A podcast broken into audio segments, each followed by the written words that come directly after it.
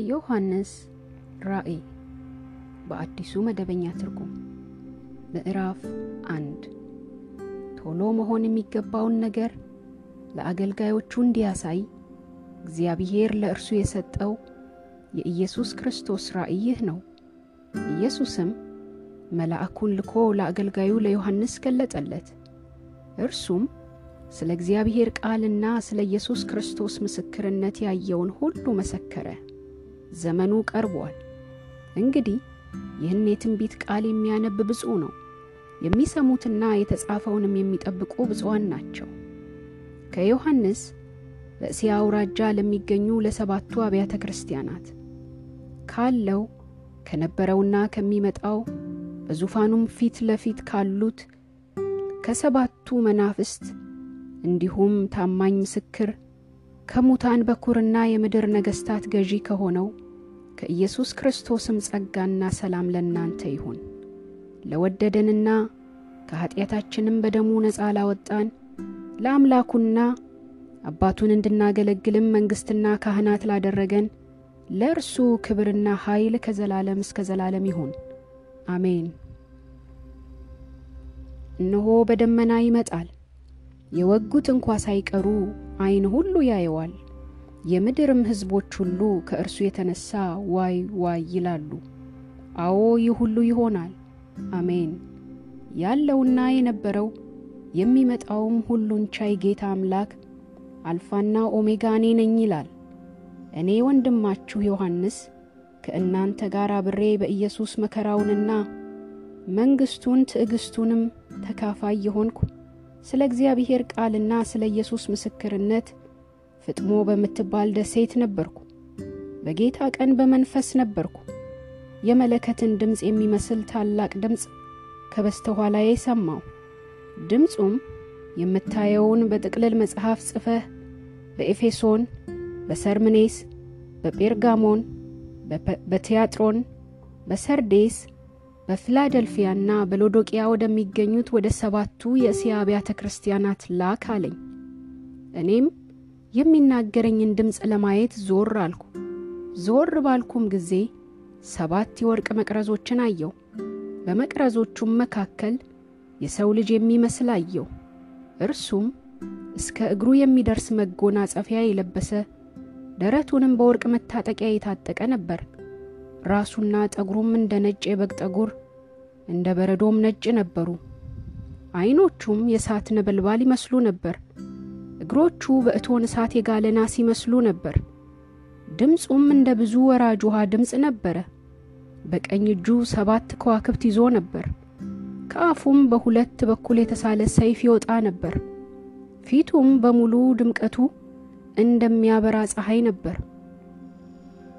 ባየሁት ጊዜ እንደ ሞተ ሰው ሆኜ በእግሩ ስር ወደቅኩ። እርሱም ቀኝ እጁን በላዬ ጭኖ እንዲህ አለኝ፣ አትፍራ፣ የመጀመሪያውም የመጨረሻውም እኔ ነኝ። እኔ ሕያው ነኝ፣ ሞቼ ነበር፣ እነሆም አሁን ከዘላለም እስከ ዘላለም ድረስ ሕያው ነኝ።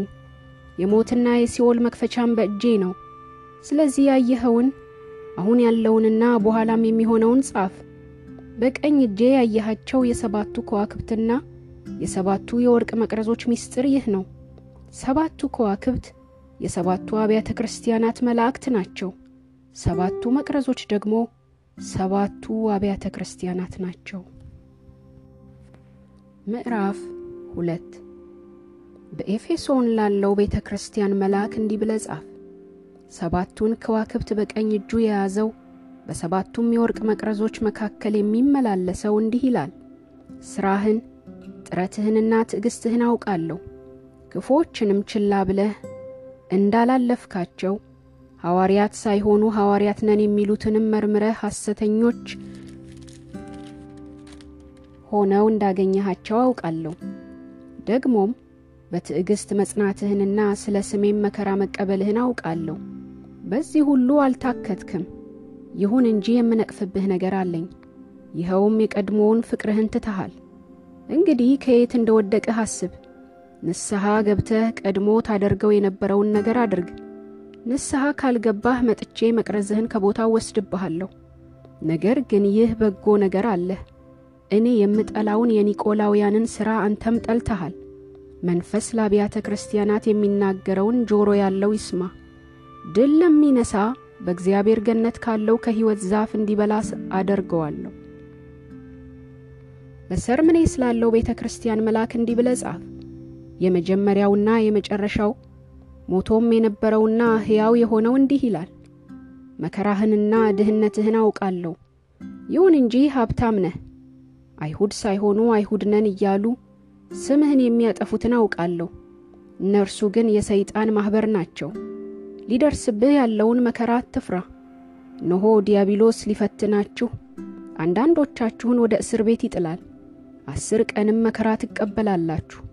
እስከ ሞት ድረስ ታማኝ ሁን፣ እኔም የሕይወትን አክሊል እሰጥሃለሁ። መንፈስ ለአብያተ ክርስቲያናት የሚናገረውን ጆሮ ያለው ይስማ። ድል የሚነሳም በሁለተኛው ሞት ከቶ አይጎዳም። በጴርጋሞን ላለው ቤተ ክርስቲያን መልአክ እንዲህ ብለህ ጻፍ። በሁለት በኩል የተሳለ ስለታም ሰይፍ ያለው እንዲህ ይላል፣ የሰይጣን ዙፋን ባለበት እንደምትኖር አውቃለሁ። ሆኖም ስሜን አጥብቀህ ይዘሃል። ሰይጣን በሚኖርበት በእናንተ ከተማ የተገደለው ታማኙ ምስክሬ አንቲጳስ በነበረበት ዘመን እንኳ በእኔ ያለህን እምነት አልካድክም። ይሁን እንጂ የምነቅፍብህ ጥቂት ነገር አለኝ። የእስራኤል ልጆች ለጣዖት የተሰዋ ምግብ እንዲበሉና እንዲሴስኑ በፊታቸው መሰናከያ ያስቀምጥ ዘንድ ባላቅን ያስተማረውን የበለዓምን ትምህርት የሚከተሉ አንዳንድ ሰዎች በመካከልህ አሉ። የኒቆላውያንን ትምህርት የሚከተሉ ሰዎችም በአንተ ዘንድ አሉ። ስለዚህ ንስሐ ግባ፣ አለዚያ ቶሎ መጣባሃለሁ፣ በአፌም ሰይፍ እዋጋቸዋለሁ። መንፈስ ለአብያተ ክርስቲያናት የሚለውን ጆሮ ያለው ይስማ። ድል ለሚነሳው ከተሰወረ መና እሰጠዋለሁ፣ ደግሞም ከሚቀበለው ሰው በስተቀር ማንም የማያውቀውን አዲስ ስም የተጻፈበትን ነጭ ድንጋይ እሰጠዋለሁ። በቲያጥሮን ላለው ቤተ ክርስቲያን መልአክ እንዲህ ብለህ ጻፍ። እንደ እሳት ነበልባል የሆኑ ዐይኖችና በእሳት ቀልጦ የነጠረ ናስ የሚመስሉ እግሮች ያሉት የእግዚአብሔር ልጅ እንዲህ ይላል፣ ሥራህን፣ ፍቅርህን፣ እምነትህን፣ አገልግሎትህንና ትዕግሥትህን አውቃለሁ። ደግሞም ከመጀመሪያው ሥራህ ይልቅ ያሁኑ እንደሚበልጥ አውቃለሁ። ይሁን እንጂ የምነቅፍብህ ነገር አለኝ። ነቢይ ነኝ የምትለዋን ሴት ኤልዛቤልን ችላ ብለሃታል። እርሷ አገልጋዮቼ እንዲሴስኑና ለጣዖት የተሰዋ ምግብ እንዲበሉ በትምህርቷ ታስታቸዋለች። ከዝሙቷ ንስሐ እንድትገባ ጊዜ ሰጥቻት ነበር፣ እርሷ ግን ፈቃደኛ አልሆነችም። ስለዚህ በመከራ አልጋ ላይ ጥላታለሁ። ከእርሷም ጋር የሚያመነዝሩትን ከመንገዷ ንስሐ ካልገቡ ብርቱ ሥቃይ ያመጣባቸዋለሁ። ልጆቿንም በሞት እቀጣቸዋለሁ። ከዚያም አብያተ ክርስቲያናት ሁሉ እኔ ልብንና ሐሳብን የምመረምር መሆኔን ይረዳሉ። ለእያንዳንዳችሁም እንደ ሥራችሁ ከፍላችኋለሁ። ትምህርቷን ላልተከተላችሁና የሰይጣንንም ጥልቅ ምስጢር ነው የሚባለውን ላልተቀበላችሁ በቲያጥሮን ለቀራችሁት ለእናንተ ግን ይህን እላለሁ፣ በእናንተ ላይ ተጨማሪ ሸክም አልጭንባችሁም። ብቻ እኔ እስክመጣ ድረስ ያላችሁን አጥብቃችሁ ያዙ። ድል ለሚነሳና ሥራዬንም እስከ መጨረሻው ለሚፈጽም በአሕዛብ ላይ ሥልጣን እሰጠዋለሁ። እርሱም በብረት በትር ይገዛቸዋል፣ እንደ ሸክላ ዕቃም ይፈጫቸዋል። ይህም ልክ እኔ ከአባቴ ዘንድ ሥልጣንን እንደ ተቀበልኩ ነው። እኔም የንጋትን ኮከብ እሰጠዋለሁ። መንፈስ ለአብያተ ክርስቲያናት የሚናገረውን ጆሮ ያለው ይስማ። ምዕራፍ ሶስት በሰርዴስ ላለው ቤተ ክርስቲያን መልአክ እንዲህ ብለህ ጻፍ። ሰባቱን የእግዚአብሔር መናፍስትና ሰባቱን ከዋክብት በእጁ የያዘው እንዲህ ይላል፣ ሥራህን አውቃለሁ። በስም ሕያው ነህ፣ ነገር ግን ሞተሃል። ስለዚህ ንቃ፣ ሊሞት የተቃረበውንና የቀረውን ነገር አጽና። ሥራህ በአምላኬ ፊት ፍጹም ሆኖ አላገኘሁትም። እንግዲህ የተቀበልከውንና የሰማኸውን አስታውስ፣ ታዘዘውም፣ ንስሐም ግባ። ባትነቃ ግን እንደ ሌባ እመጣብሃለሁ፣ በየትኛው ሰዓት እንደምመጣብህም አታውቅም። ነገር ግን ልብሳቸውን ያላሳደፉ ጥቂት ሰዎች በሰርዴስ ከአንተ ጋር አሉ። እነርሱም ነጭ ልብስ ለብሰው ከእኔ ጋር ይሄዳሉ፣ ይህ የሚገባቸው ነውና። ድል የሚነሳም እንደ እነርሱ ነጭ ልብስ ይለብሳል። እኔም በአባቴና በመላእክቱ ፊት ለስሙ መሰክርለታለሁ፣ ስሙንም ከሕይወት መጽሐፍ አልደመስስም። መንፈስ ለአብያተ ክርስቲያናት የሚናገረውን ጆሮ ያለው ይስማ።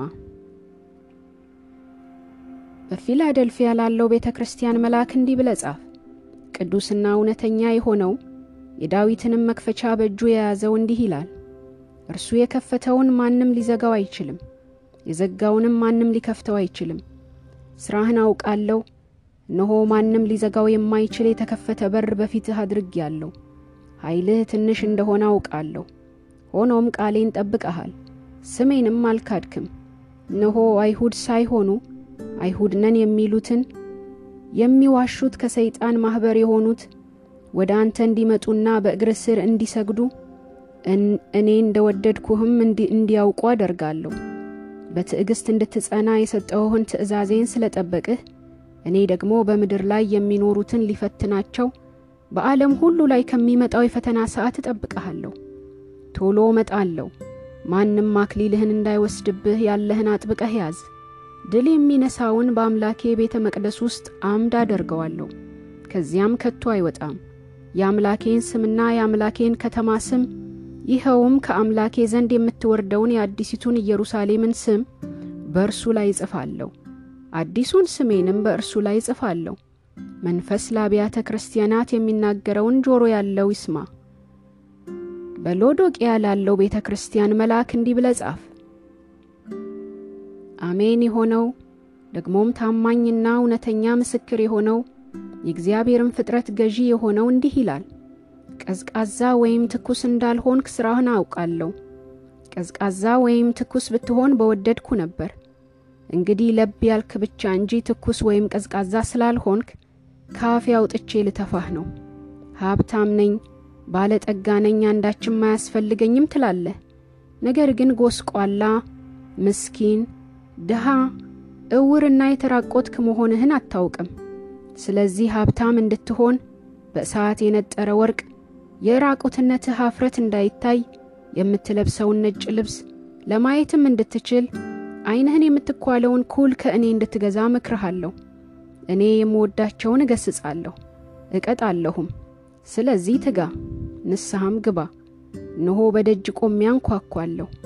ማንም ድምፄን ሰምቶ በሩን ቢከፍትልኝ ወደ እርሱ ገብቼ ከእርሱ ጋር እበላለሁ፣ እርሱም ከእኔ ጋር ይበላል። እኔ ድል ነስቼ ከአባቴ ስር በእርሱ ዙፋን ላይ እንደ ተቀመጥኩ ድል የሚነሳውንም ከእኔ ጋር በዙፋኔ ላይ እንዲቀመጥ አደርገዋለሁ። መንፈስ ለአብያተ ክርስቲያናት የሚናገረውን ጆሮ ያለው ይስማ። ምዕራፍ አራት ከዚህ በኋላ እነሆ በሰማይ የተከፈተ በር አየሁ። ቀደም ሲል እንደ መለከት ሲናገረኝ የሰማሁት ድምፅ ወደዚህ ና፣ ከዚህም በኋላ ሊሆን የሚገባውን ነገር አሳይሃለሁ አለኝ። እኔም ወዲያውኑ በመንፈስ ነበርኩ። እነሆም በሰማይ ዙፋን ቆመዋል። በዙፋኑም ላይ ተቀምጦ ያለ ነበረ። ተቀምጦም የነበረው የኢያስጲድንና የሰርዲኖን ዕንቁ ይመስል ነበር። የመርግድ ዕንቁ የመሰለ ቀስተ ደመናም ዙፋኑን ከቦት ነበር። በዙፋኑ ዙሪያ ሌሎች ሀያ አራት ዙፋኖች ነበሩ። በእነርሱም ላይ ነጭ ልብስ የለበሱና በራሳቸውም ላይ የወርቅ አክሊል የደፉ ሀያ አራት ሽማግሌዎች ተቀምጠው ነበር። ከዙፋኑም መብረቅና ድምፅ ነጎድጓድም ወጣ። በዙፋኑም ፊት ሰባት መብራቶች ይበሩ ነበር። እነዚህም ሰባቱ የእግዚአብሔር መናፍስት ናቸው። ደግሞም በዙፋኑ ፊት እንደ መስታወት የጠራ የብርጭቆ ባሕር ነበር። በዙፋኑ መካከል በዙሪያውም ከፊትና በኋላ በዐይን የተሞሉ አራት ሕያዋን ፍጡራን ነበሩ። የመጀመሪያው ሕያው ፍጡር አንበሳ፣ ሁለተኛው በሬ ይመስሉ ነበር። ሦስተኛው የሰው ፊት የሚመስል ፊት ነበረው። አራተኛው ደግሞ የሚበር ንስር ይመስል ነበር። አራቱም ሕያዋን ፍጡራን እያንዳንዳቸው ስድስት ስድስት ክንፎች ነበሯቸው። በዙሪያቸውና በውስጣቸው በዐይኖች የተሞሉ ነበሩ። ቀንና ሌሊትም ቅዱስ ቅዱስ ቅዱስ የነበረው ያለውና የሚመጣው ሁሉን ቻይ ጌታ አምላክ ማለትን አያቋርጡም ነበር።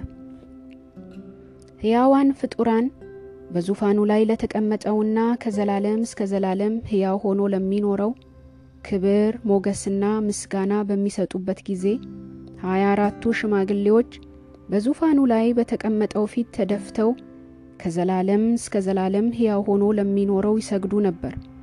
አክሊላቸውንም በዙፋኑ ፊት አስቀምጠው እንዲህ ይላሉ፣ ጌታችንና አምላካችን ሆይ ክብርና ሞገስ ኃይልም ልትቀበል ይገባሃል።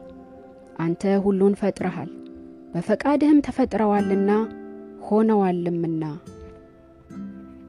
ምዕራፍ አምስት በዙፋኑ ላይ የተቀመጠው በውስጥና በውጭ በኩል የተጻፈበት በሰባት ማኅተም የታሸገ ጥቅልል መጽሐፍ በቀኝ እጁ ይዞ አየሁ።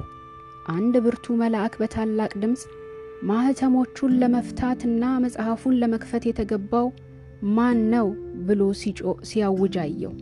ነገር ግን በሰማይም ሆነ በምድር ከምድርም በታች መጽሐፉን ለመክፈት ወይም ገልጦ ለመመልከት የሚችል ማንም አልነበረም።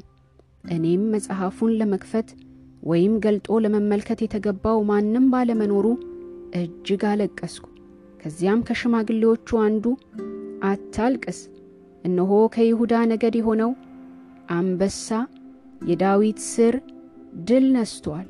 እርሱ መጽሐፉን ሊከፍትና ሰባቱንም ማኅተሞች ሊፈታ ይችላል አለኝ።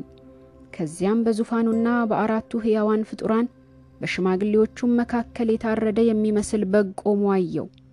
በጉም ሰባት ቀንዶችና ሰባት ዐይኖች ነበሩት። እነርሱም ወደ ምድር ሁሉ የተላኩት ሰባቱ የእግዚአብሔር መናፍስት ናቸው። እርሱም መጥቶ በዙፋኑ ላይ ከተቀመጠው ቀኝ እጅ መጽሐፉን ወሰደ።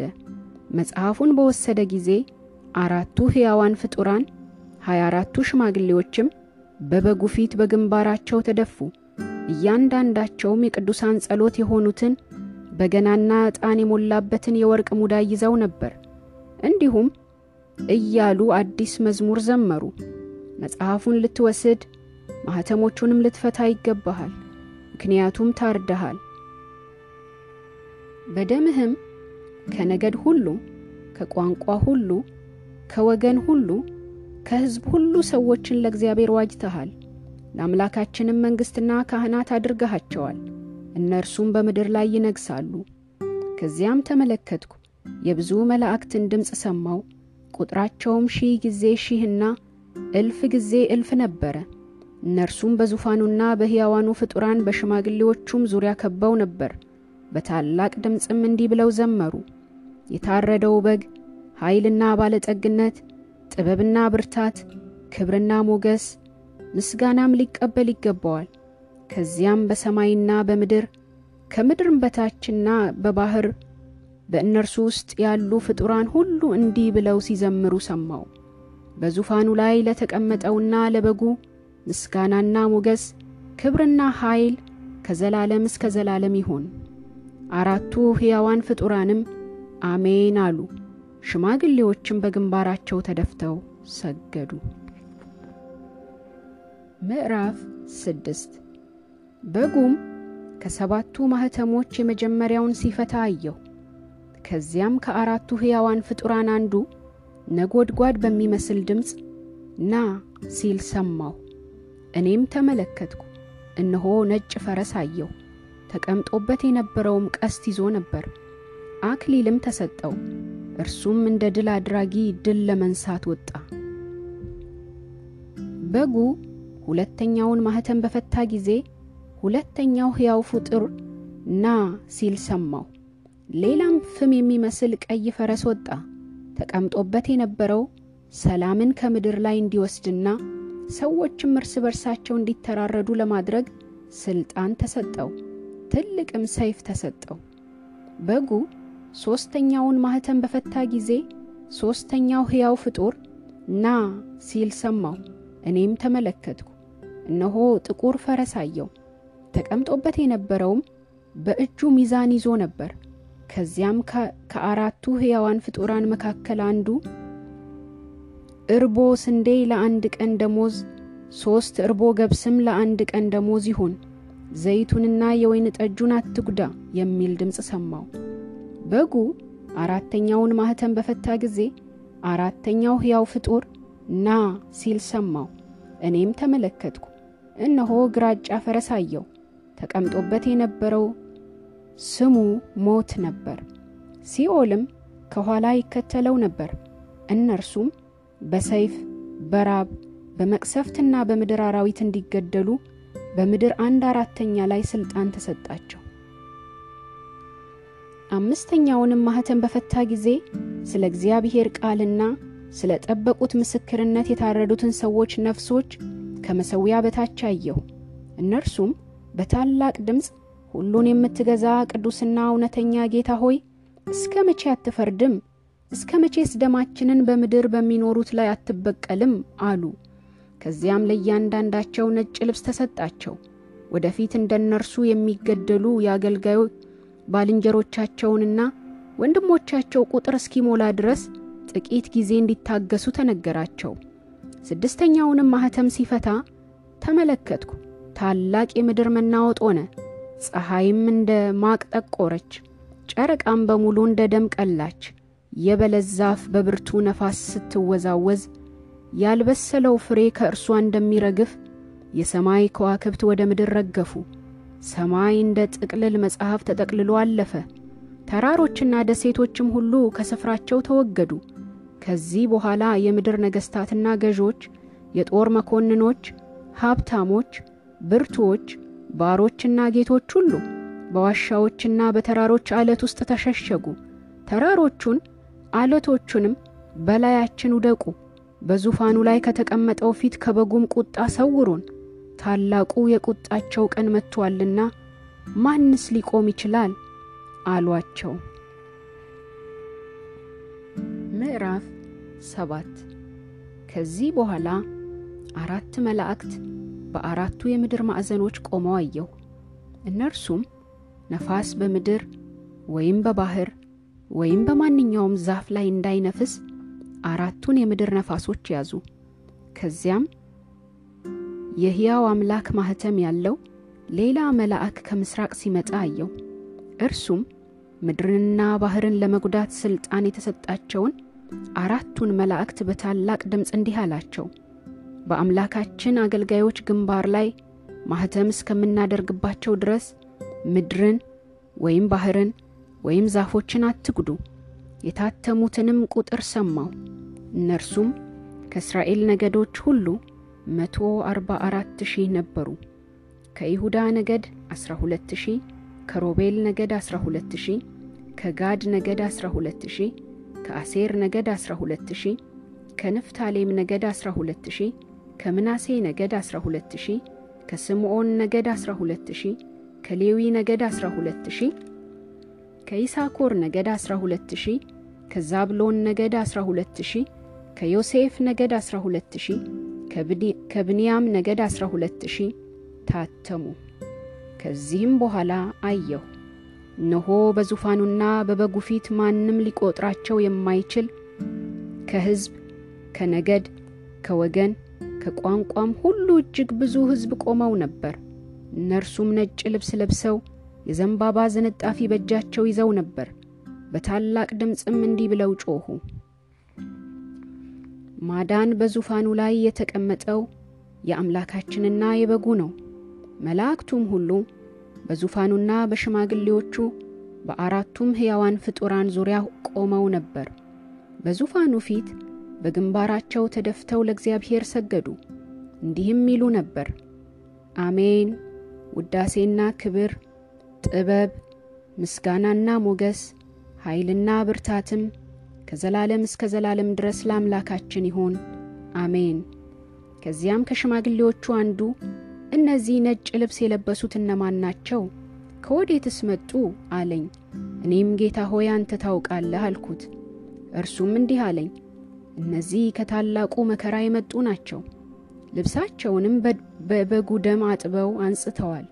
ስለዚህ በእግዚአብሔር ዙፋን ፊት ሆነው ቀንና ሌሊት በመቅደሱ ያገለግሉታል። በዙፋኑም ላይ የተቀመጠው ድንኳኑን በላያቸው ይዘረጋል። ከእንግዲህ ወዲህ አይራቡም፣ ከዚህም በኋላ አይጠሙም፣ ፀሐይ አይመታቸውም፣ ሐሩርም ሁሉ አያቃጥላቸውም። ምክንያቱም በዙፋኑ መካከል ያለው በግ እረኛቸው ይሆናል፣ ወደ ሕይወት ውሃ ምንጭም ይመራቸዋል። እግዚአብሔር እምባን ሁሉ ካይናቸው ያብሳል። ምዕራፍ ስምንት በጉ ሰባተኛውን ማኅተም በፈታ ጊዜ ግማሽ ሰዓት ያህል በሰማይ ዝምታ ሆነ። ከዚያም በእግዚአብሔር ፊት የሚቆሙትን ሰባቱን መላእክት አየው። ሰባት መለከትም ተሰጣቸው። ሌላም መልአክ የወርቅ ጥና ይዞ መጣና በመሠዊያው አጠገብ ቆመ። እርሱም በዙፋኑ ፊት ባለው የወርቅ መሠዊያ ላይ ከቅዱሳኑ ጸሎት ጋር እንዲያቀርበው ብዙ ዕጣን ተሰጠው። የዕጣኑም ጢስ ከቅዱሳኑ ጸሎት ጋር ከመልአኩ እጅ ወደ እግዚአብሔር ፊት ወጣ። መልአኩም ጥናውን ይዞ የመሠዊያውን እሳት ሞላበትና ወደ ምድር ወረወረው። ነጎድጓድ፣ ድምፅ፣ መብረቅና የምድር መናወጥ ሆነ። ከዚያም ሰባቱን መለከት የያዙት ሰባቱ መላእክት ለመንፋት ተዘጋጁ። የመጀመሪያው መልአክ መለከቱን ነፋ። ደም የተቀላቀለበት በረዶና እሳት ወደ ምድር ተጣለ። የምድር አንድ ሦስተኛ ተቃጠለ፣ የዛፎችም አንድ ሦስተኛ ተቃጠለ፣ የለመለመውም ሳር ሁሉ ተቃጠለ። ሁለተኛውም መልአክ መለከቱን ነፋ። ትልቅ ተራራ የሚመስል ነገር በእሳት እየተቀጣጠለ ወደ ባሕር ተጣለ። የባሕሩ አንድ ሦስተኛ ወደ ደም ተለወጠ። በባሕሩም ውስጥ ከሚኖሩት ሕያዋን ፍጡራን አንድ ሦስተኛ ሞተ። የመርከቦችም አንድ ሦስተኛ ወደመ። ሦስተኛውም መልአክ መለከቱን ነፋ። እንደ ችቦ የሚነድ ታላቅ ኮከብ በወንዞች አንድ ሦስተኛና በውሃ ምንጮች ላይ ከሰማይ ወደቀ። የኮከቡም ስም እሬቶ ይባል ነበር። የውሃውም አንድ ሦስተኛ መራራ ሆነ። ውሃው መራራ ከመሆኑ የተነሳም ብዙ ሰዎች ሞቱ። አራተኛውም መልአክ መለከቱን ነፋ። የብርሃናቸው አንድ ሦስተኛ ይጨልም ዘንድ የፀሐይ አንድ ሦስተኛ፣ የጨረቃም አንድ ሦስተኛ፣ የከዋክብትም አንድ ሦስተኛ ተመታ። የቀንም አንድ ሦስተኛ፣ የሌሊቱም አንድ ሦስተኛ ብርሃን እንዳይሰጥ ተከለከለ። ከዚያም ተመለከትኩ፣ አንድ ንስር በሰማይ መካከል ይበር ነበር። በታላቅ ድምፅም የቀሩት ሦስቱ መላእክት መለከት ስለሚነፉ በምድር ላይ ለሚኖሩት ወዮላቸው፣ ወዮላቸው፣ ወዮላቸው ሲል ሰማሁ። ምዕራፍ ዘጠኝ አምስተኛው መልአክ መለከቱን ነፋ። ከሰማይ ወደ ምድር የወደቀውን ኮከብ አየሁ። ኮከቡም የጥልቁ ጉድጓድ መክፈቻ ተሰጠው። ጥልቁን ጉድጓድ በከፈተውም ጊዜ ከውስጡ ከታላቅ እቶን እንደሚወጣ ያለ ጢስ ወጣ። ከጉድጓዱም በወጣው ጢስ ፀሐይና ሰማይ ጨለሙ። ከጢሱም አንበጦች ወጥተው በምድር ላይ ወረዱ። እንደ ምድር ጊንጦች ሥልጣን ያለ ሥልጣን ተሰጣቸው። እነርሱም የምድርን ሳር ወይም ማናቸውንም የለመለመ ተክል ወይም ዛፍ እንዳይጎዱ፣ ነገር ግን የእግዚአብሔር ማኅተም በግንባራቸው ላይ የሌለባቸውን ሰዎች ብቻ እንዲጎዱ ተነገራቸው።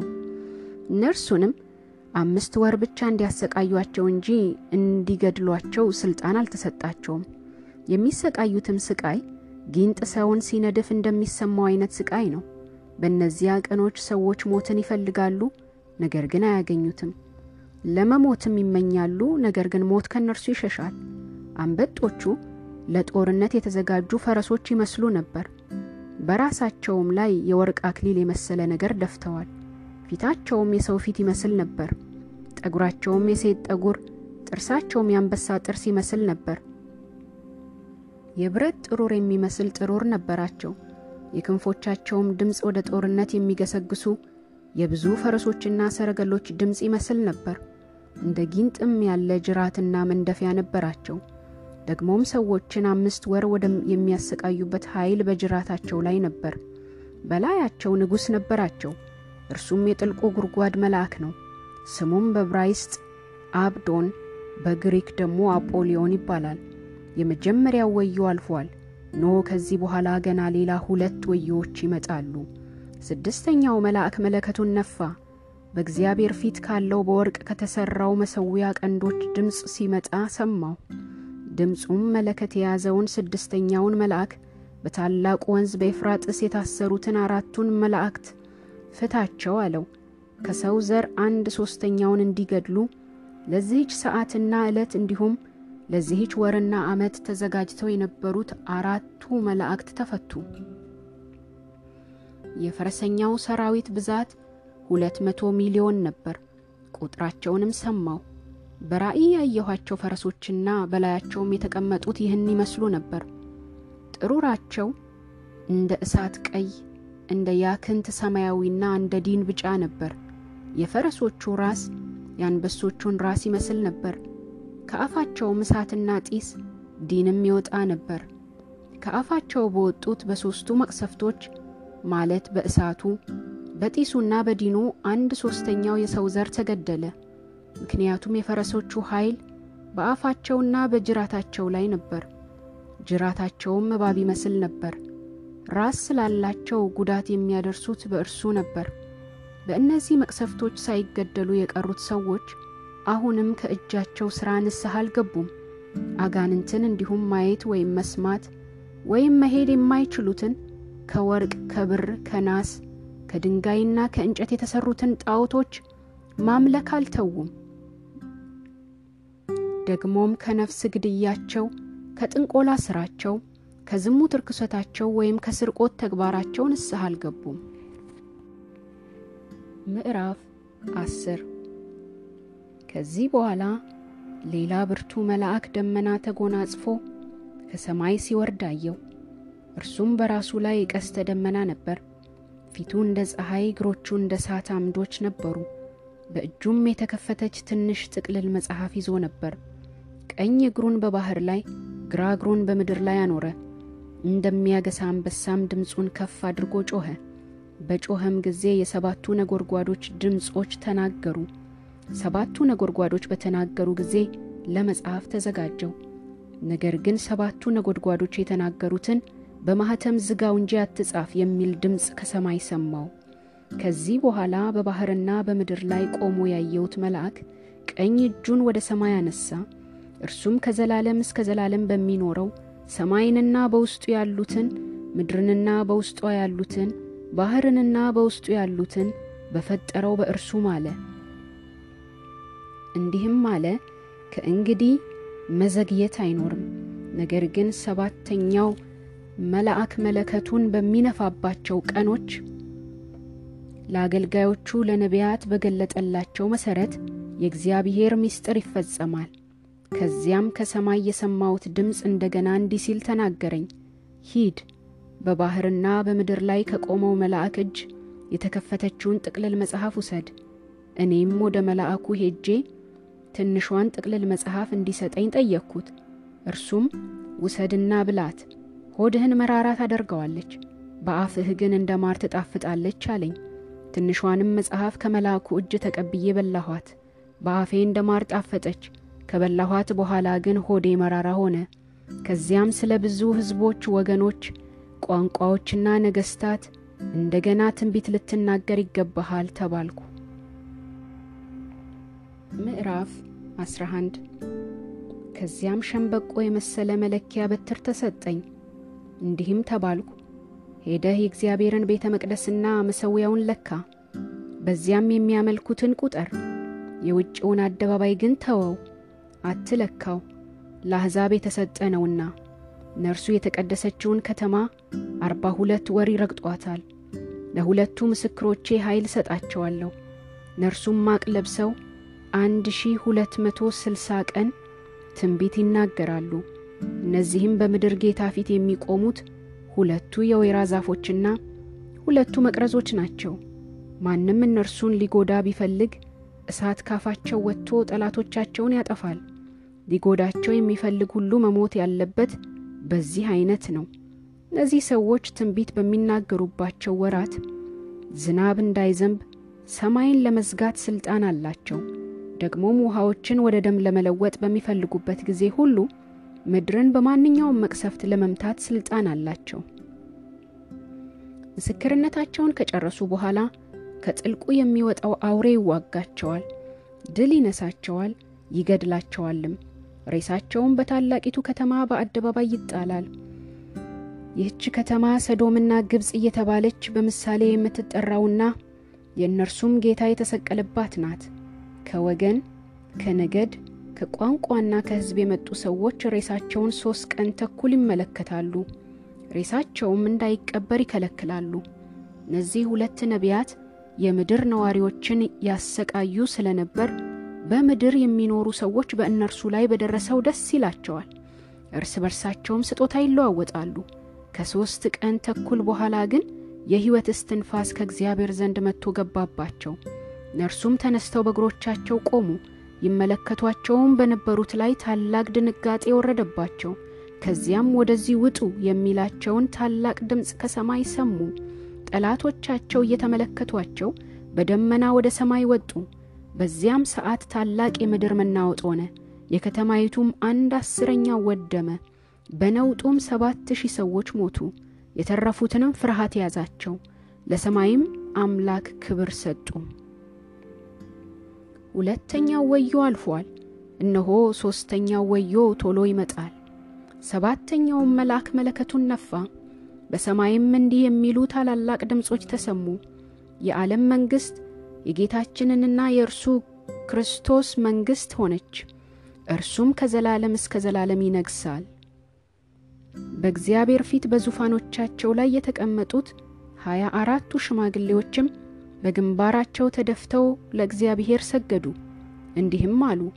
ያለህና የነበርህ ሁሉን ቻይ ጌታ እግዚአብሔር ሆይ እናመሰግንሃለን። ምክንያቱም አንተ ታላቁና ኃያሉን ኃይልህን ይዘህ ነግሰሃል። አሕዛብ ተቈጥተው ነበር፣ የአንተም ቁጣ መጣች።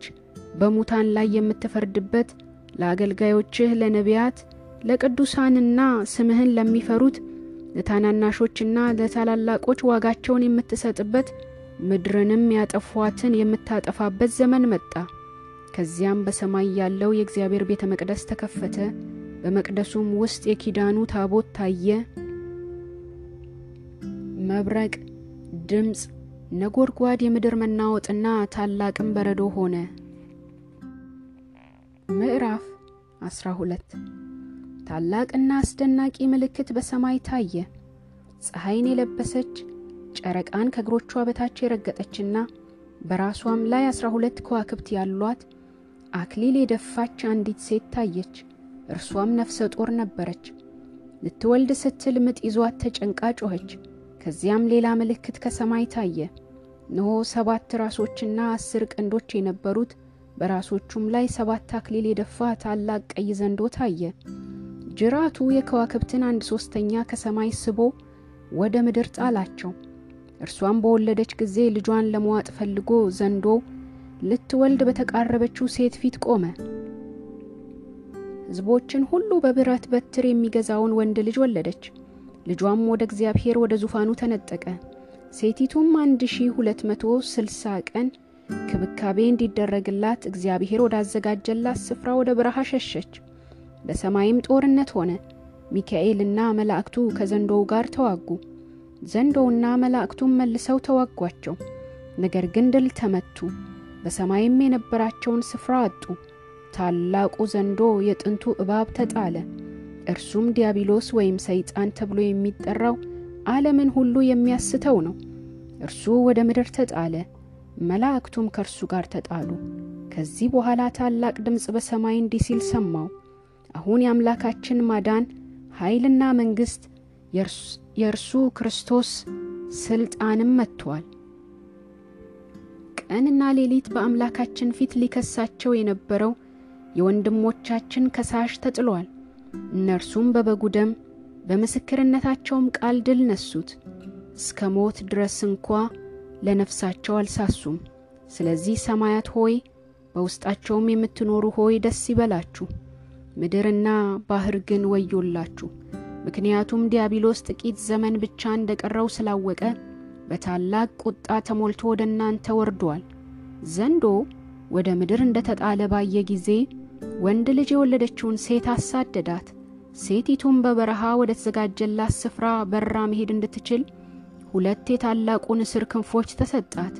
ይህም የሆነው በዚያ ከእባቡ ፊት ርቃ ለአንድ ዘመን ዘመናትና ለዘመን እኩሌታ በእንክብካቤ እንድትኖር ነው።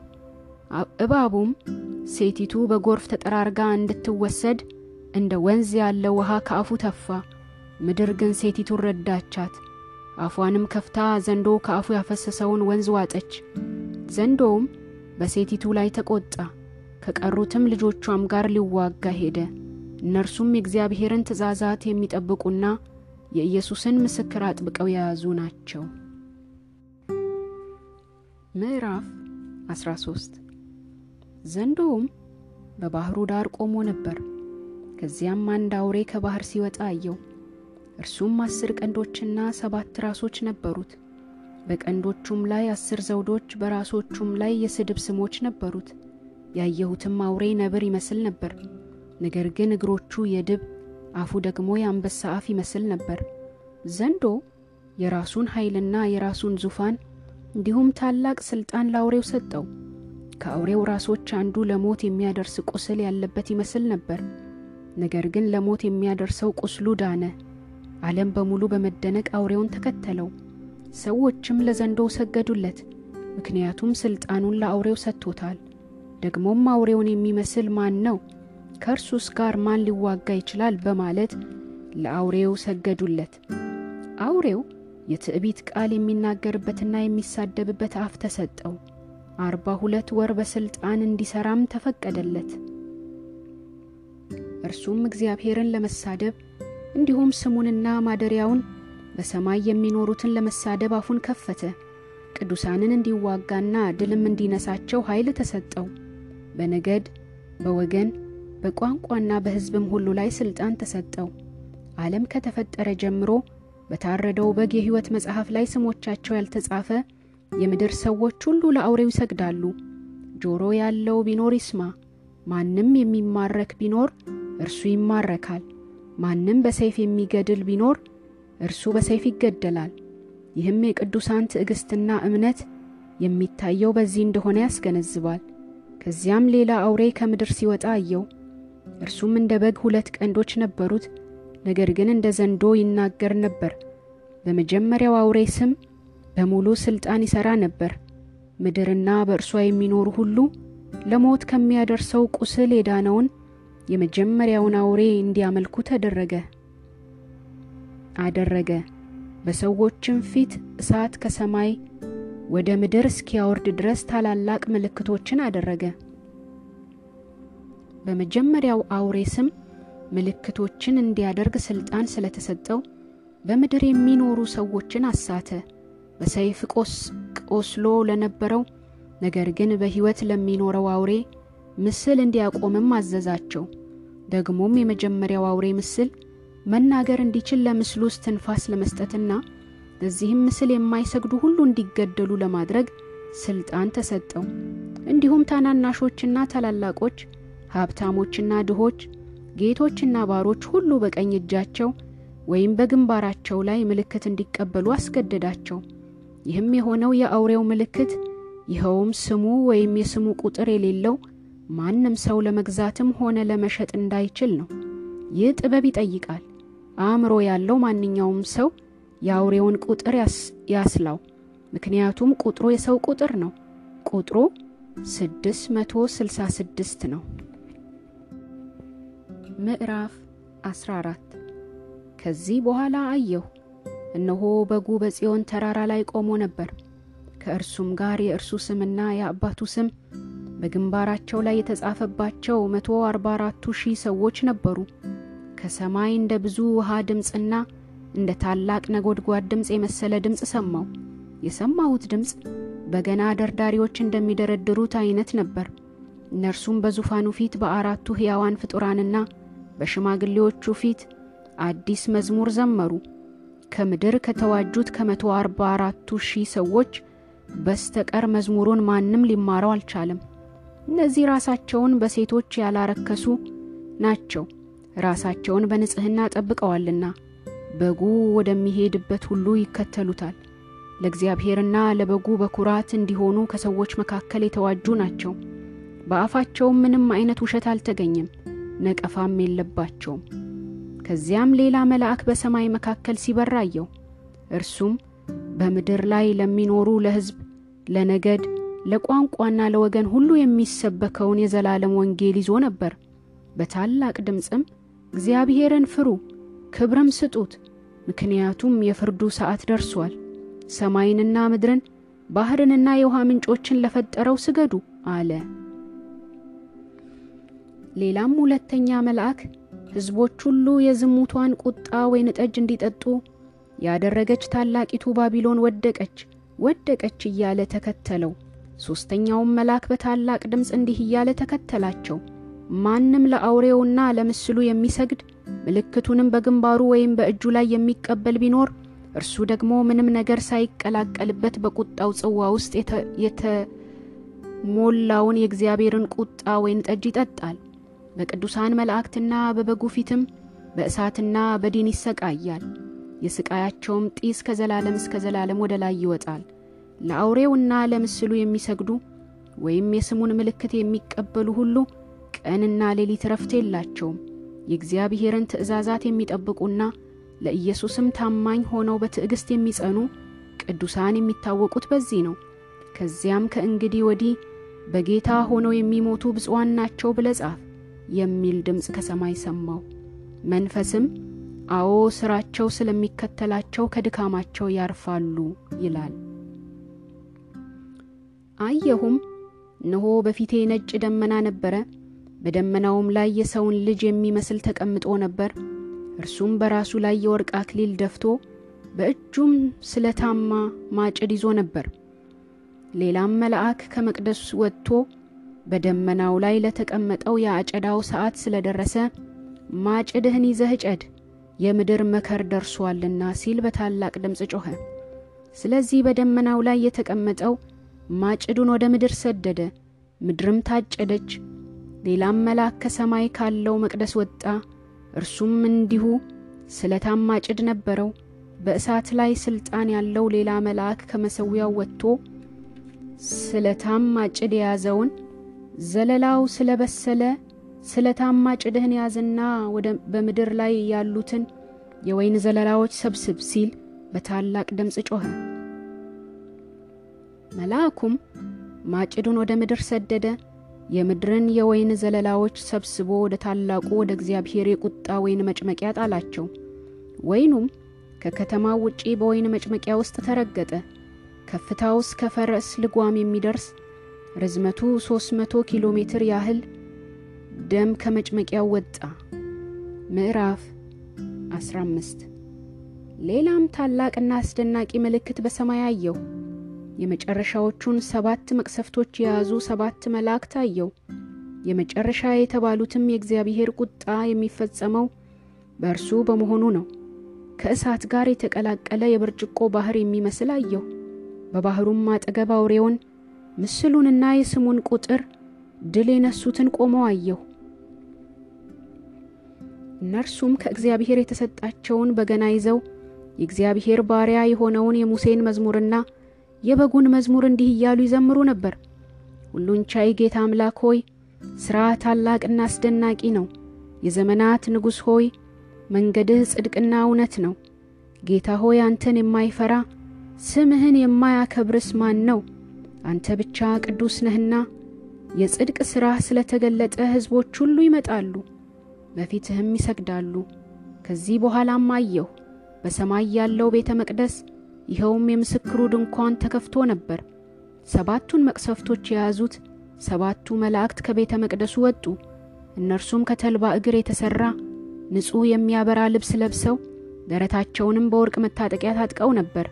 ከዚያም ከአራቱ ሕያዋን ፍጡራን አንዱ ከዘላለም እስከ ዘላለም በሚኖረው አምላክ ቁጣ የተሞሉትን ሰባት የወርቅ ጽዋዎች ለሰባቱ መላእክት ሰጣቸው።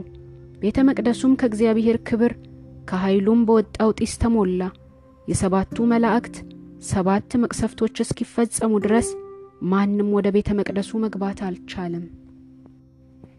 ምዕራፍ 16 ከዚያም ለሰባቱ መላእክት ሂዱ፣ ሰባቱን የእግዚአብሔር ቁጣ ጽዋዎች በምድር ላይ አፍስሱ የሚል ታላቅ ድምፅ ከቤተ መቅደሱ ሰማው።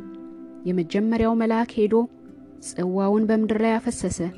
የአውሬውን ምልክት በተቀበሉትና ለምስሉም በሰገዱት ሰዎች ላይ ክፉኛ የሚያሰቃይ ቁስል ወጣባቸው። ሁለተኛው መልአክ ጽዋውን በባሕር ላይ አፈሰሰ። ባሕሩም እንደ ሞተ ሰው ደም ሆነ። በባሕሩ ውስጥ የሚኖሩ ሕይወት ያላቸው ነገሮች ሁሉ ሞቱ። ሦስተኛው መልአክ ጽዋውን በወንዞችና በውሃ ምንጮች ላይ አፈሰሰ። እነርሱም ደም ሆኑ። ከዚያም በውሆች ላይ ሥልጣን ያለው መልአክ እንዲህ ሲል ሰማው። ያለህና የነበርክ ቅዱስ ሆይ እንዲህ ስለ ፈረድክ አንተ ጻድቅ ነህ። የቅዱሳንንና የነቢያትን ደም ስላፈሰሱ አንተም ደግሞ ደም እንዲጠጡ አደረግካቸው። ይህ የሚገባቸው ነውና። እንዲሁም ከመሠዊያው እንዲህ የሚል ድምፅ ሰማው። አዎን ሁሉን ቻይ ጌታ አምላክ ሆይ ፍርድህ እውነትና ጽድቅ ነው። አራተኛውም መልአክ ጽዋውን በፀሐይ ላይ አፈሰሰ። ፀሐይም ሰዎችን በእሳት እንድታቃጥል ኃይል ተሰጣት። እነርሱም በታላቅ አሩር ተቃጠሉ። በእነዚህም መቅሰፍቶች ላይ ሥልጣን ያለውን የእግዚአብሔርን ስም ተሳደቡ እንጂ ንስሐ አልገቡም፣ ክብርም አልሰጡትም። አምስተኛውም መልአክ ጽዋውን በአውሬው ዙፋን ላይ አፈሰሰ። የአውሬውም መንግሥት በጨለማ ተዋጠ። ሰዎችም ከስቃያቸው የተነሳ ምላሳቸውን ያኝኩ ነበር። ደግሞም ከስቃያቸውና ከቁስላቸው የተነሳ የሰማይን አምላክ ተሳደቡ እንጂ ከሥራቸው ንስሐ አልገቡም። ስድስተኛውም መልአክ ጽዋውን በታላቁ ወንዝ በኤፍራጥስ ላይ አፈሰሰ። ከምስራቅ ለሚመጡ ነገሥታት መንገድ እንዲያዘጋጅላቸው የወንዙ ውሃ ደረቀ። ከዚያም ከዘንዶ አፍ ከአውሬው አፍና ከሐሰተኛው ነቢይ አፍ እንቁራሪት የሚመስሉ ሦስት ርኩሳን መናፍስት ሲወጡ አየው። እነርሱም ምልክቶች የሚያደርጉ የአጋንንት መናፍስት ናቸው። ሁሉን በሚችል አምላክ ታላቅ ቀን ለሚሆነው ጦርነት እንዲሰበስቧቸው ወደ ዓለም ሁሉ ነገሥታት ይሄዳሉ። እነሆ እንደ ሌባ እመጣለሁ። ራቁቱን እንዳይሆን ኀፍረቱም እንዳይታይ ነቅቶ ልብሱን የሚጠብቅ ሰው ብፁዕ ነው። እነርሱም ነገሥታቱን በዕብራይስጥ አርማጌዶን በሚባል ስፍራ ሰበሰቧቸው። ሰባተኛውም መልአክ ጽዋውን በአየር ላይ አፈሰሰ። በቤተ መቅደስ ውስጥ ካለው ዙፋን ተፈጸመ የሚል ታላቅ ድምፅ ወጣ። ከዚያም መብረቅ ድምፅ፣ ነጎድጓድና ታላቅ የምድር መናወጥ ሆነ። ሰው በምድር ላይ ከተፈጠረ ጀምሮ እንዲህ ያለ ታላቅ የምድር መናወጥ ታይቶ አይታወቅም። ነውጡም እጅግ ታላቅ ነበር። ታላቂቱ ከተማ ከሦስት ተከፈለች፣ የሕዝቦች ከተሞችም ፈራረሱ። እግዚአብሔርም ታላቂቱን ባቢሎንን አስታወሰ፣ በብርቱ ቁጣው ወይን ጠጅ የተሞላውን ጽዋ ሰጣት። ደሴቶች ሁሉ ሸሹ፣ ተራሮችም ሊገኙ አልቻሉም። በሚዛን ሲመዘን እያንዳንዱ አርባ አምስት ኪሎ ግራም የሚሆን ታላቅ በረዶ በሰዎች ላይ ከሰማይ ወረደባቸው። መቅሰፍቱ እጅግ አሰቃቂ ስለነበር ሰዎቹ ከበረዶ መቅሰፍት የተነሳ እግዚአብሔርን ተሳደቡ።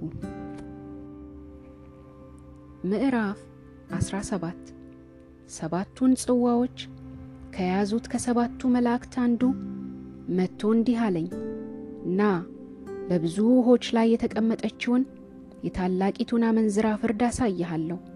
የምድር ነገሥታት ከእርሷ ጋር አመነዘሩ፣ የምድር ነዋሪዎችም በዝሙቷ የወይን ጠጅ ሰከሩ። ቀጥሎም መልአኩ በመንፈስ ወደ በረሃ ወሰደኝ። በዚያም አንዲት ሴት በስድብ ስሞች በተሞላ ሰባት ራሶችና አስር ቀንዶች ባሉት ቀይ አውሬ ላይ ተቀምጣ አየው። ሴቲቱም ሐምራዊና ቀይ ልብስ ተጎናጽፋ ነበር። ደግሞም በወርቅ በከበሩ ድንጋዮችና በዕንቆችም አጊጣ ነበር። በእጇም የሚያስጸይፍ ነገርና የዝሙቷ ርኩሰት የሞላበትን የወርቅ ጽዋ ይዛ ነበር። በግንባሯም ላይ እንዲህ የሚል የምስጢር ስም ተጽፎ ነበር። ታላቂቱ ባቢሎን የአመንዝሮችና የምድር ርኩሰቶች ናት። ሴቲቱንም በቅዱሳን ደምና በኢየሱስ ምስክሮች ደም ሰክራ አየኋት። ባየኋትም ጊዜ እጅግ ተደነቅኩ። ከዚያም መልአኩ እንዲህ አለኝ፣ የምትደነቀው ለምንድን ነው? የሴቲቱን እርሷ የተቀመጠችበትንም እንዲሁም ሰባት ራሶችና አስር ቀንዶች ያሉትን የአውሬውን ምስጢር እነግርሃለሁ። ያየኸው አውሬ ቀደም ሲል ነበር፣ አሁን ግን የለም። በኋላም ከጥልቁ ጉድጓድ ይወጣል፣ ወደ ጥፋቱም ይሄዳል። ዓለም ከተፈጠረ ጀምሮ ስማቸው በሕይወት መጽሐፍ ተጽፎ ያልተገኘ የምድር ነዋሪዎች አውሬው ቀድሞ የነበረ አሁን ግን የሌለ በኋላም የሚመጣ መሆኑን ሲያዩ ይደነቃሉ። ይህም ጥበብ ያለው አእምሮ ይጠይቃል። ሰባቱ ራሶች ሴቲቱ የምትቀመጥባቸው ሰባት ተራሮች ናቸው። እነርሱም ደግሞ ሰባት ነገሥታት ናቸው። አምስቱ ወድቀዋል፣ አንዱ አለ፣ ሌላውም ገና አልመጣም። ሲመጣ ግን ሊቆይ የሚገባው ለጥቂት ጊዜ ነው። ቀድሞ የነበረውና አሁን የሌለው አውሬ ስምንተኛው ንጉሥ ነው። እርሱም ከሰባቱ አንዱ ሲሆን ወደ ጥፋቱ ይሄዳል። ያየሃቸው አስር ቀንዶች ገና መንግሥትን ያልተቀበሉ አስር ነገሥታት ናቸው። ነገር ግን ከአውሬው ጋር ለአንድ ሰዓት እንዲነግሱ ሥልጣን ይቀበላሉ። አንድ ሐሳብም አላቸው። ኃይላቸውንና ሥልጣናቸውንም ለአውሬው ይሰጣሉ። እነዚህ በጉን ይወጋሉ፣ በጉ ግን ድል ይነሳቸዋል። ምክንያቱም እርሱ የጌቶች ጌታና የነገሥታት ንጉሥ ነው። ከእርሱ ጋር ያሉ የተጠሩት የተመረጡትና የታመኑትም አብረው ድል ይነሳሉ። መልአኩም እንዲህ አለኝ፣ አመንዝራይቱ ተቀምጣባቸው ያየሃቸው ውሆች፣ ወገኖች፣ ብዙ ሰዎች፣ ሕዝቦችና ቋንቋዎች ናቸው። አውሬውና ያየሃቸው አስሩ ቀንዶች አመንዝራይቱን ይጠሏታል፣ ባዶዋንና ራቁቷን ያስቀሯታል። ሥጋዋን ይበላሉ፣ በእሳትም ያቃጥሏታል።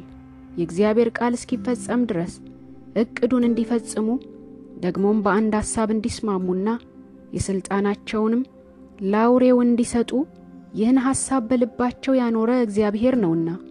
ያየሃትም ሴት በምድር ነገሥታት ላይ የምትነግስ ታላቂቱ ከተማ ናት።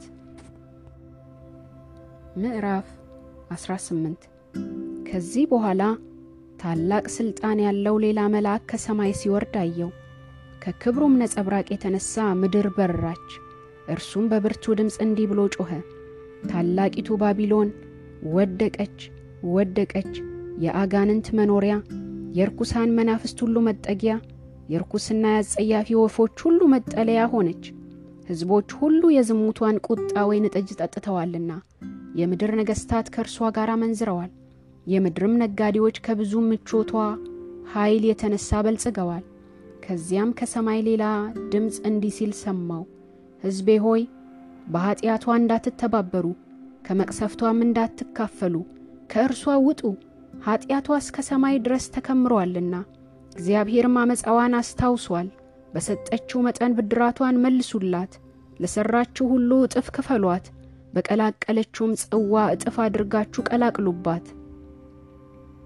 ለራሷ ክብርና ምቾት የሰጠችውን ያህል የስቃይና ሐዘን ስጧት። በልቧም እንዲህ እያለች ትመካለች፣ እንደ ንግሥት ተቀምጫለሁ፣ መበለትም አይደለሁም፣ ከቶም አላዝንም።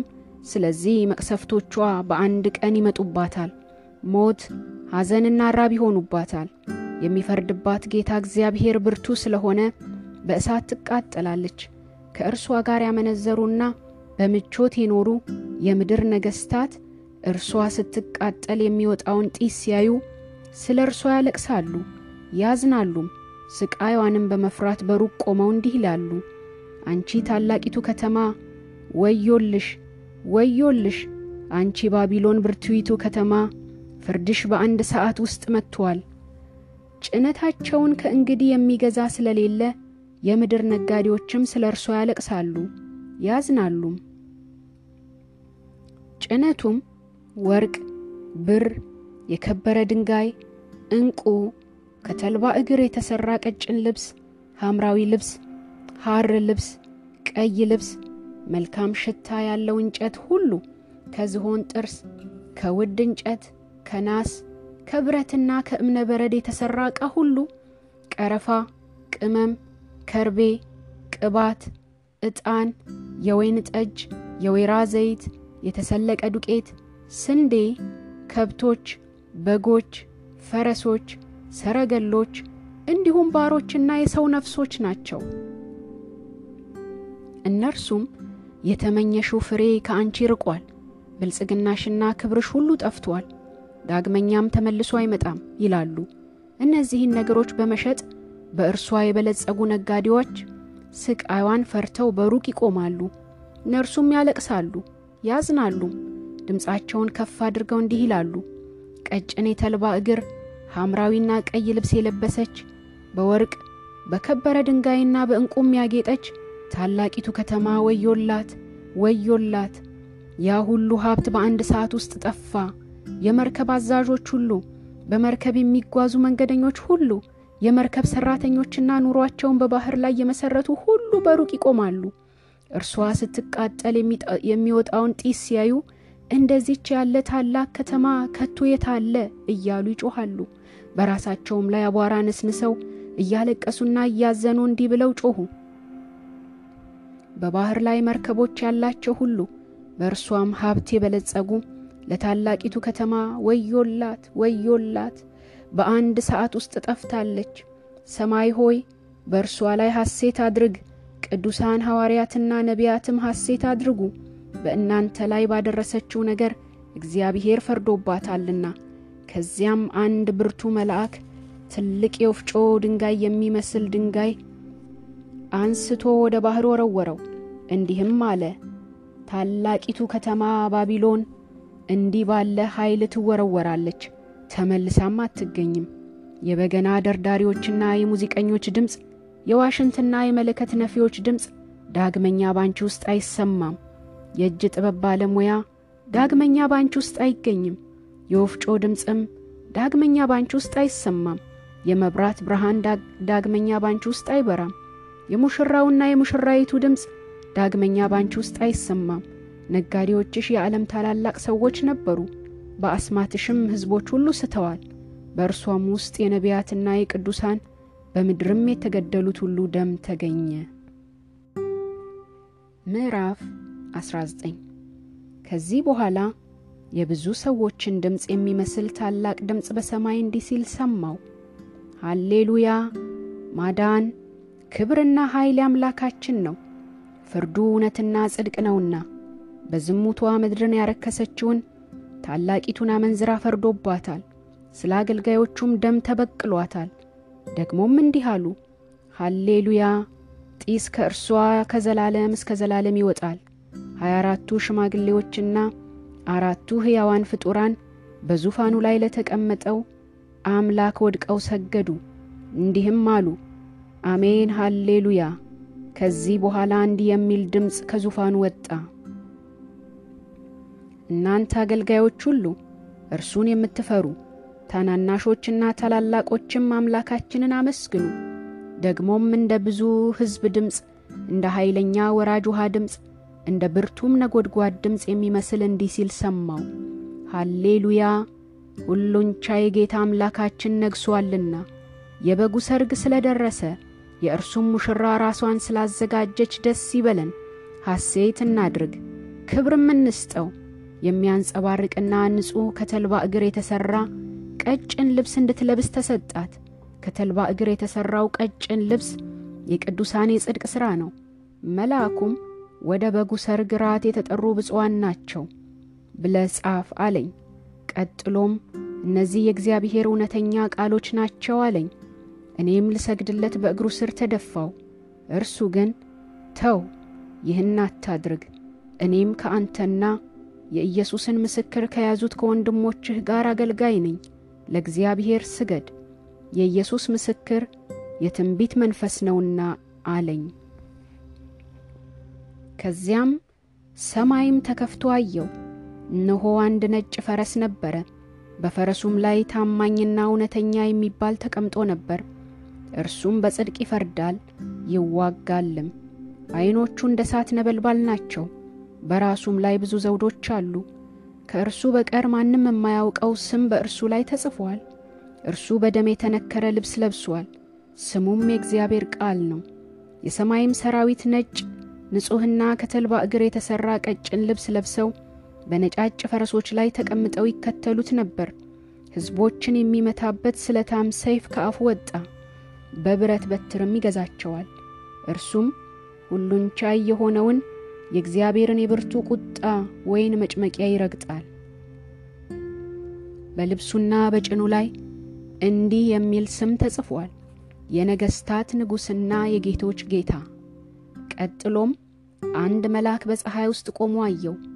እርሱም በሰማይ መካከል ለሚበሩ ወፎች ሁሉ እንዲህ ሲል በታላቅ ድምፅ ጮኸ፣ ኑ ወደ ታላቁ የእግዚአብሔር ራት ተሰብሰቡ።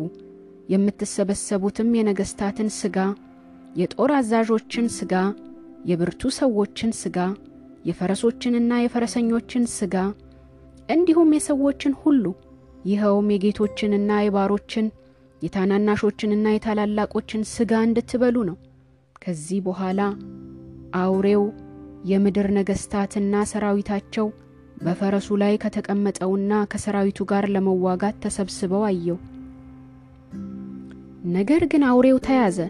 ከእርሱም ጋር በፊቱ ምልክቶችን ያደርግ የነበረው ሐሰተኛው ነቢይ ተያዘ። በእነዚህ ምልክቶች የአውሬውን ምልክት የተቀበሉትንና ለምስሉ የሰገዱትን አሳተ። ሁለቱም በሕይወት እንዳሉ በዲን ወደሚቃጠለው የእሳት ባሕር ተጣሉ። የቀሩት ደግሞ በፈረሱ ላይ ከተቀመጠው አፍ በሚወጣው ሰይፍ ተገደሉ። ወፎችም ሁሉ ከሥጋቸው በልተው ጠገቡ። ምዕራፍ 20 የጥልቁን መክፈቻና ትልቅ ሰንሰለት በእጁ የያዘ መልአክ ከሰማይ ሲወርድ አየው። እርሱም የጥንቱን እባብ ዘንዶውን ማለትም ዲያብሎስን ወይም ሰይጣንን ይዞ ሺህ ዓመት አሰረው። ሺሁ ዓመትም እስከሚፈጸም ድረስ ከእንግዲህ ወዲህ ሕዝቦችን እንዳያስት ወደ ጥልቁ ጣለው፣ ዘጋውም፣ በእርሱም ላይ ማኅተም አደረገበት። ከዚያ በኋላ ለጥቂት ጊዜ ሊፈታ ይገባዋል። ቀጥሎም ዙፋኖችን አየው። በዙፋኖቹም ላይ ለመፍረድ ሥልጣን የተሰጣቸው ሰዎች ተቀምጠው ነበር። ደግሞም ስለ ኢየሱስ ምስክርና ስለ እግዚአብሔር ቃል የተሰየፉትን ሰዎች ነፍሶች አየው። እነርሱ ለአውሬው ወይም ለእርሱ ምስል አልሰገዱም። በግንባራቸው ወይም በእጃቸው ላይ የአውሬውን ምልክት አልተቀበሉም። እነርሱም ከሞት ተነስተው ከክርስቶስ ጋር ሺህ ዓመት ነገሱ። የቀሩት ሙታን ግን ሺሁ ዓመት እስኪፈጸም ድረስ ከሞት አልተነሱም። ይህ የመጀመሪያው ትንሣኤ ነው። በመጀመሪያው ትንሣኤ ተካፋይ የሚሆኑ ብፁዓንና ቅዱሳን ናቸው። ሁለተኛው ሞት በእነርሱ ላይ ሥልጣን የለውም። ነገር ግን የእግዚአብሔርና የክርስቶስ ካህናት ይሆናሉ፣ ከእርሱም ጋር ሺህ ዓመት ይነግሣሉ። ሺሁም ዓመት ሲፈጸም ሰይጣን ከስራቱ ይፈታል። በአራቱ የምድር ማዕዘናት ያሉትን ሕዝቦች ጎግንና ማጎግን እያሳተ ለጦርነት ሊያሰልፋቸው ይወጣል። ቁጥራቸው በባሕር ዳርቻ እንዳለ አሸዋ ነው።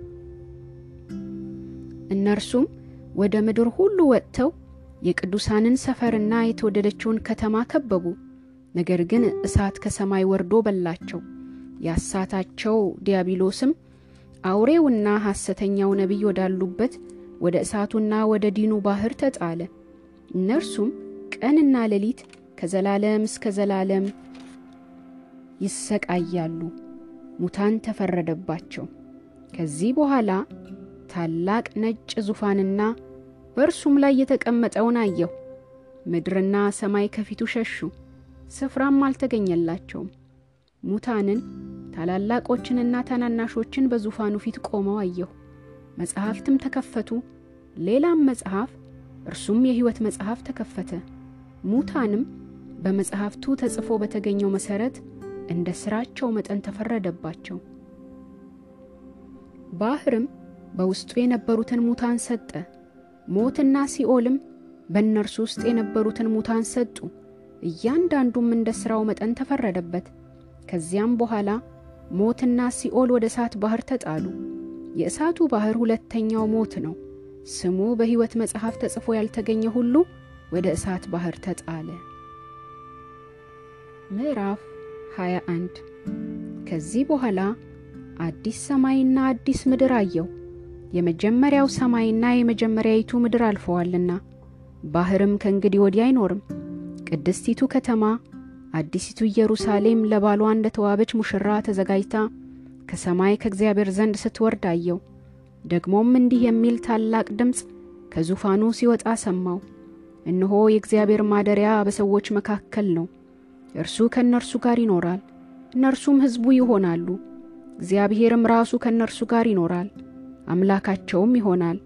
እምባን ሁሉ ከዐይናቸው ያብሳል። ከእንግዲህ ወዲህ ሞት ወይም ሐዘን ወይም ለቅሶ ወይም ስቃይ አይኖርም፣ የቀድሞው ሥርዓት አልፏልና።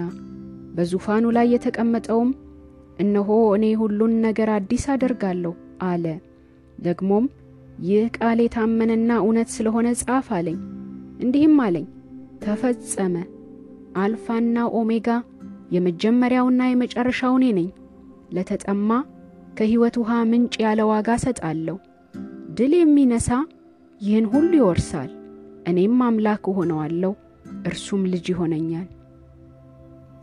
ነገር ግን ፈሪዎች የማያምኑ እርኩሶች፣ ነፍሰ ገዳዮች፣ አመንዝሮች፣ አስማተኞች፣ ጣዖት አምላኪዎች፣ ውሸተኞች ሁሉ ጣፈንታቸው በዲንና በእሳት ባህር ውስጥ መጣል ይሆናል።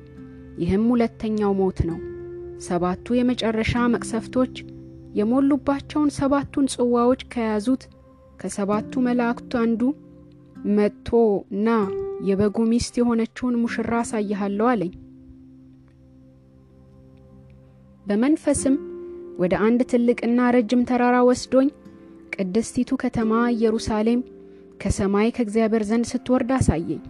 እርሷም በእግዚአብሔር ክብር ታበራ ነበር። የብርሃኗም ድምቀት እጅግ እንደ ከበረ ድንጋይ እንደ ኢያስጴድ እንደ መስታወት የጠራ ነበር። አስራ ሁለት በሮች የነበሩት ትልቅና ረጅም ቅጥርም ነበራት። በበሮቹም ላይ አስራ ሁለት መላእክት ቆመውና የአስራ ሁለቱ የእስራኤል ነገዶች ስም ተጽፎ ነበር። በምስራቅ ሦስት በሮች፣ በሰሜን ሦስት በሮች፣ በደቡብ ሦስት በሮች፣ በምዕራብ ሦስት በሮች ነበሩ። የከተማይቱም ቅጥር አስራ ሁለት መሠረቶች ነበሩት።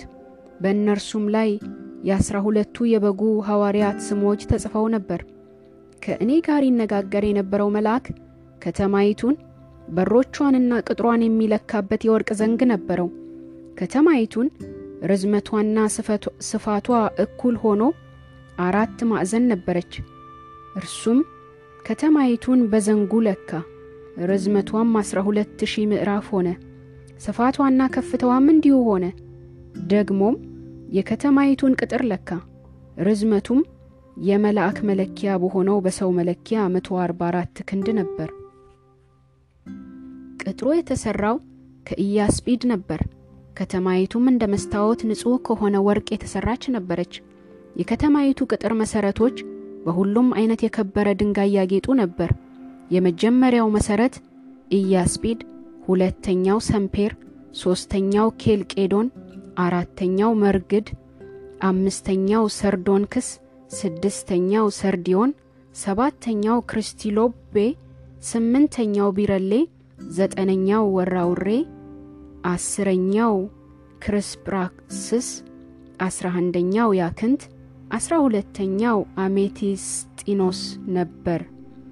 አስራ ሁለቱም በሮች አስራ ሁለት ዕንቁዎች ነበሩ። እያንዳንዱም በር ከአንድ ዕንቁ የተሠራ ነበር። የከተማይቱም አውራ መንገድ እንደ መስታወት ብርሃን የሚያስተላልፍ ንጹሕ ወርቅ ነበረ። ሁሉን ቻይ ጌታ አምላክና በጉ መቅደሷ ስለሆኑ በከተማይቱ ውስጥ ቤተ መቅደስ አላየሁም። የእግዚአብሔር ክብር ብርሃን ስለሚሰጣትና በጉም መብራቷ ስለሆነ ከተማዋ ፀሐይ ወይም ጨረቃ እንዲያበሩላት አያስፈልጋትም። ሕዝቦች በብርሃኗ ይመላለሳሉ፣ የምድር ነገሥታትም ክብራቸውን ወደ እርሷ ያመጣሉ። በዚያ ሌሊት ስለሌለ በሮቿ በየትኛውም ቀን አይዘጉም። የሕዝቦች ግርማና ክብር ወደ እርሷ ይገባሉ። በበጉ የሕይወት መጽሐፍ ከተጻፉት በስተቀር ጸያፍ ነገር ሁሉ ርኩሰትንና ውሸትንም የሚያደርጉ ከቶ ወደ እርሷ አይገባም። ምዕራፍ 22 ከዚህ በኋላ መልአኩ ከእግዚአብሔርና ከበጉ ዙፋን የሚወጣውን እንደ መስታወት የጠራውን የሕይወት ውሃ ወንዝ አሳየኝ። ወንዙም በከተማይቱ አውራ መንገድ መካከል ይፈስ ነበር። በወንዙ ግራና ቀኝ በየወሩ እያፈራ አስራ ሁለት ጊዜ ፍሬ የሚሰጥ የሕይወት ዛፍ ነበረ። የዛፉም ቅጠሎች ሕዝቦች የሚፈወሱባቸው ነበሩ። ከእንግዲህ ወዲህ እርግማን ከቶ አይኖርም። የእግዚአብሔርና የበጉ ዙፋን በከተማይቱ ውስጥ ይሆናል። አገልጋዮችም ያመልኩታል፣ ፊቱን ያያሉ፣ ስሙም በግንባራቸው ላይ ይሆናል። ከእንግዲህ ወዲህ ሌሊት አይኖርም። ጌታ አምላክ ስለሚያበራላቸው የመብራት ወይም የፀሐይ ብርሃን አያስፈልጋቸውም። ከዘላለም እስከ ዘላለም ይነግሳሉ። መልአኩም እነዚህ ቃሎች የታመኑና እውነተኞች ናቸው፣ የነቢያት መናፍስት ጌታ አምላክ በቅርብ የሚሆነውን ነገር ለአገልጋዮቹ እንዲያሳይ መልአኩን ልኳል አለኝ። እነሆ ቶሎ መጣለሁ። የዚህን መጽሐፍ የትንቢት ቃል የሚጠብቅ ብፁዕ ነው። እነዚህን ነገሮች የሰማሁና ያየሁ እኔ ዮሐንስ ነኝ። እነዚህን ነገሮች በሰማሁና ባየሁ ጊዜ እነዚህን ነገሮች ላሳየኝ መልአክ ልሰግድ በእግሩ ስር ተደፋው። እርሱ ግን ተው፣ ይህን አታድርግ፣ እኔ ከአንተና ከወንድሞችህ ከነቢያት እንዲሁም የዚህን መጽሐፍ ቃል ከሚጠብቁት ሁሉ ጋር አገልጋይ ነኝ፣ ለእግዚአብሔር ስገድ አለኝ።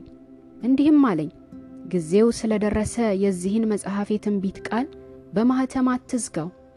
አመፀኛው በአመፁ ይቀጥል፣ እርኩሱም ይርከስ፣ ጻድቁም ይጽደቅ፣ ቅዱሱም ይቀደስ። እነሆ ቶሎ እመጣለሁ፣ ዋጋዬ በእኔ ዘንድ አለ፣ ለእያንዳንዱም እንደ ሥራው መጠን ከፍለዋለሁ። አልፋና ኦሜጋ ፊተኛውና ኋለኛው መጀመሪያውና መጨረሻው እኔ ነኝ። ወደ ሕይወት ዛፍ ለመድረስና በበሮቿም በኩል ወደ ከተማይቱ ለመግባት መብት እንዲኖራቸው ልብሳቸውን የሚያጥቡ ብፁዓን ናቸው።